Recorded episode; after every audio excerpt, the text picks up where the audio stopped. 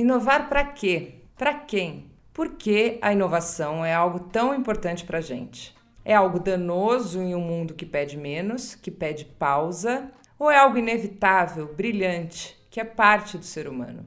Talvez seja tudo isso.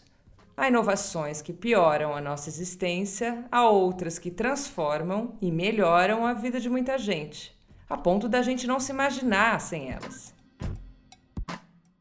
Eu sou Luara Calvenic e este é o podcast da semana.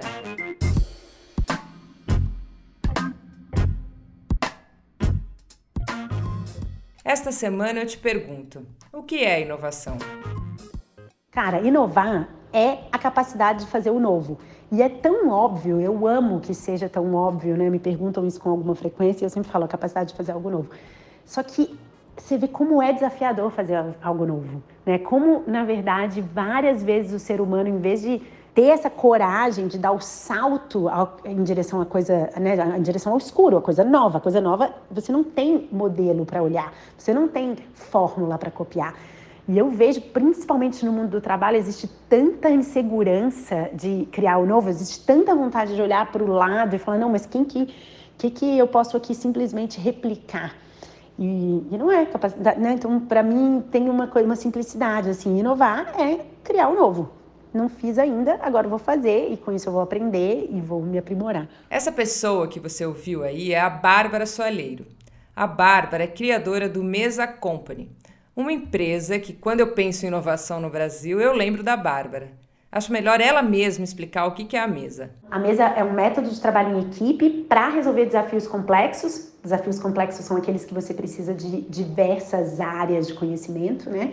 E a gente faz isso reunindo um grupo de pessoas que tem que ter 100% do conhecimento e 100% das habilidades que aquele problema precisa para ser resolvido.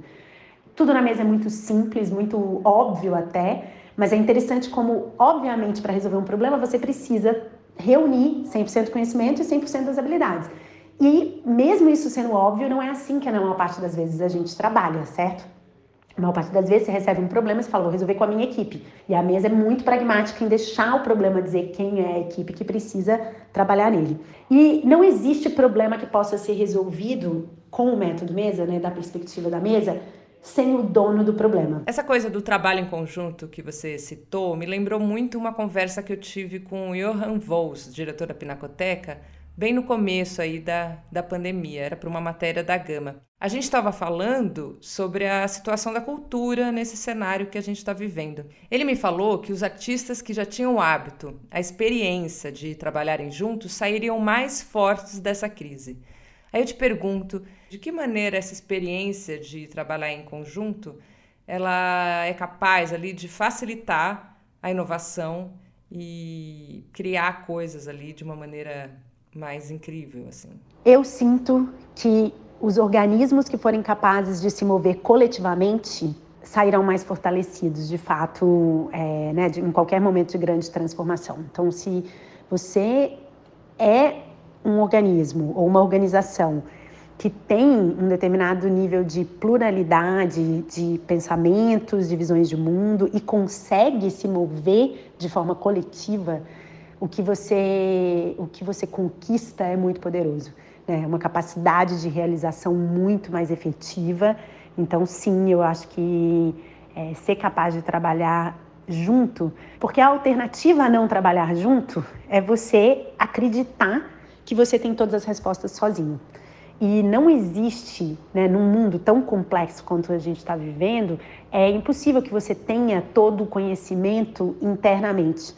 É, outros conhecimentos estão sendo produzidos em outras esferas e você ser capaz de reunir esses conhecimentos e ter a humildade de dizer não tenho eu aqui sozinho todo o conhecimento é muito importante. E Bárbara, a gente deu na Gama uma entrevista com a Rita McGrath.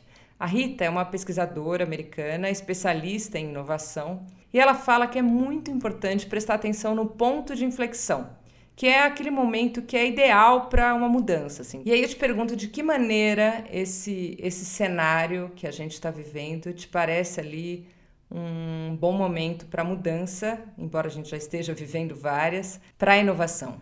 É interessante para mim essa pergunta, porque o que eu acredito é que a única constante é a mudança. É, então, apesar de entender né, que assim coletivamente tem aí uma média e aí o ponto de inflexão quando fica impossível não mudar, a verdade é que a mudança está acontecendo ao mesmo tempo, né? Assim, ao mesmo tempo que as pessoas estão resistindo, ela está acontecendo. E de fato, eu acho que assim, coletivamente, como sociedade, tem uma hora que chega num ponto de inflexão. Não tem muita dúvida que uma pandemia, né, assim, um colapso estrutural global, é um bom jeito de marcar esse ponto de inflexão. Mas a verdade é que a, a, mudança é constante, né? Às vezes, por exemplo, eu tenho a sensação, quando eu estou falando sobre a mesa, eu falo muito sobre o mundo nunca mais vai mudar mais devagar. E várias vezes eu sinto que a audiência está pensando assim, não, o mundo vai acelerar e vai mudar, mas uma hora vai se estabilizar. E não vai mais estabilizar, né? Assim, a, a mudança é uma constante, de fato. Eu acho que é, a gente tem que ser capaz de operar nesse ambiente de constante transformação. E Bárbara, momentos de crise, de escassez de tanta coisa ali, te parece ser uma realidade que apimenta de alguma maneira a nossa criatividade?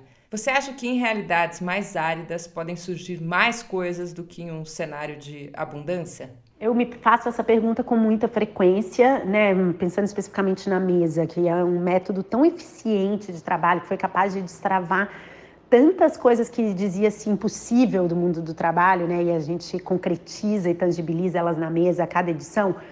É, e eu olho e falo, cara, só podia ter nascido no Brasil, só poderia ter nascido num contexto em que você tem essa clareza de um resultado que você quer chegar, mas você não tem um processo ainda super azeitado para chegar lá. Então, a gente cria algo novo nesse contexto. Então, eu acho que sim, por isso, é, quando eu olho para muitos empreendimentos, muitas soluções que saem das periferias, eu vejo tanta potência.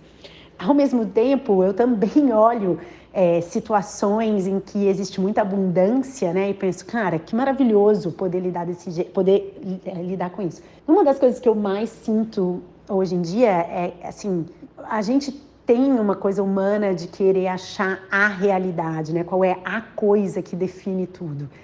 E a complexidade do mundo deixa claro que existem várias realidades, às vezes contraditórias, que coexistem. E é isso mesmo. Então, eu acho difícil hoje em dia ter uma, assim, fazer uma opção, sabe? Escolher entre onde há mais inovação, na abundância ou na falta. Eu acho que é, são tantas as variáveis que podem interferir em que eu consigo ver é, inovação nascendo da abundância e inovação nascendo também da falta. E puxando esse assunto desses dois lados ali coexistindo, essas empresas de serviço por aplicativo, Uber disso, Uber daquilo, elas atraem investidores e são ou eram né, associadas a uma inovação positiva. Mas é algo que tem se mostrado aí preocupante na medida que explora trabalhadores, né, os entregadores ganham muito mal, quebra empresas com, com portas abertas para a rua, muitas vezes, esse tipo de, de serviço ligado a aplicativos.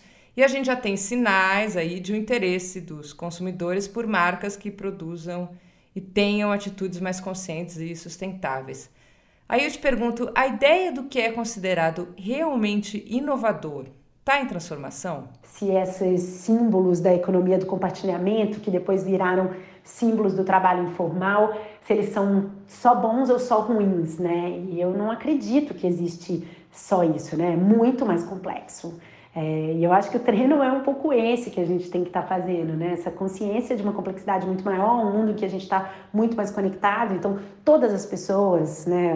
Falta muito para a gente chegar lá, mas se a gente continua se conectando, significa que você é capaz de ouvir mais vozes, você é capaz de entender mais contextos. E aí fica muito claro que não existe um único contexto que serve a todo mundo, não existe uma única visão de realidade que serve a todo mundo. Então, para mim é um pouco isso, não não é que as coisas deveriam ser assim, agora a inovação é isso, né? Acho que quando a gente começa a olhar muito para as coisas que são as tendências do momento, a gente perde um pouco o sentido das essências. E Bárbara, uma última pergunta aqui, num, se num sentido hipotético ali, se uma situação como a da pandemia chegasse à mesa, você tem ideia de que tipo de pessoa faria parte desse grupo de trabalho? Que tipo de pessoa estaria na mesa para tentar achar caminhos para esse problema? Quando você tem problemas muito macro, muito estruturais, como uma pandemia, é, né, seria leviano dizer que o método pode resolver a pandemia. Agora, se, por exemplo, um, né, o prefeito de uma localidade específica, de uma cidade específica, grande, São Paulo, Nova York, Bogotá, se um prefeito de um desses lugares quer tomar todas as decisões necessárias para reduzir, seja né, o impacto é, econômico, financeiro que a pandemia vai ter, seja uma melhor, melhor uso dos recursos daquela cidade para a pandemia, esses sim são problemas que a gente consegue resolver em mesa. E aí é isso, você tem que ter o dono do problema te trazendo um problema para a gente poder quebrá-lo em pessoas. É, a gente fala muito sobre a, a nossa vontade, né, como, como organização, como organismo no mundo, a gente quer de fato ajudar a resolver os problemas que impactam o maior número de pessoas.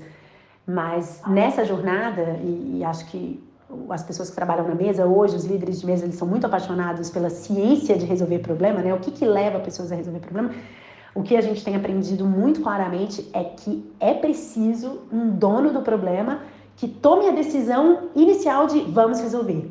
Esse, isso aí é metade, metade da, do problema está resolvido quando alguém, uma pessoa, decide que vai resolvê-lo. Pois é, que falta faz um grande líder num momento como esse. Eu termino esse podcast lembrando que toda semana a Gama prepara cinco conteúdos sobre o mesmo tema, mais esse podcast. Entra lá no site da Gama que você logo vai ver o tema inovação em destaque e vai poder ler mais sobre isso. Com roteiro e apresentação de Luara Kalvenik e edição de som de Laura Kapeliushnik, este é o podcast da semana. A cada sete dias, um tema novo para você. Até semana que vem.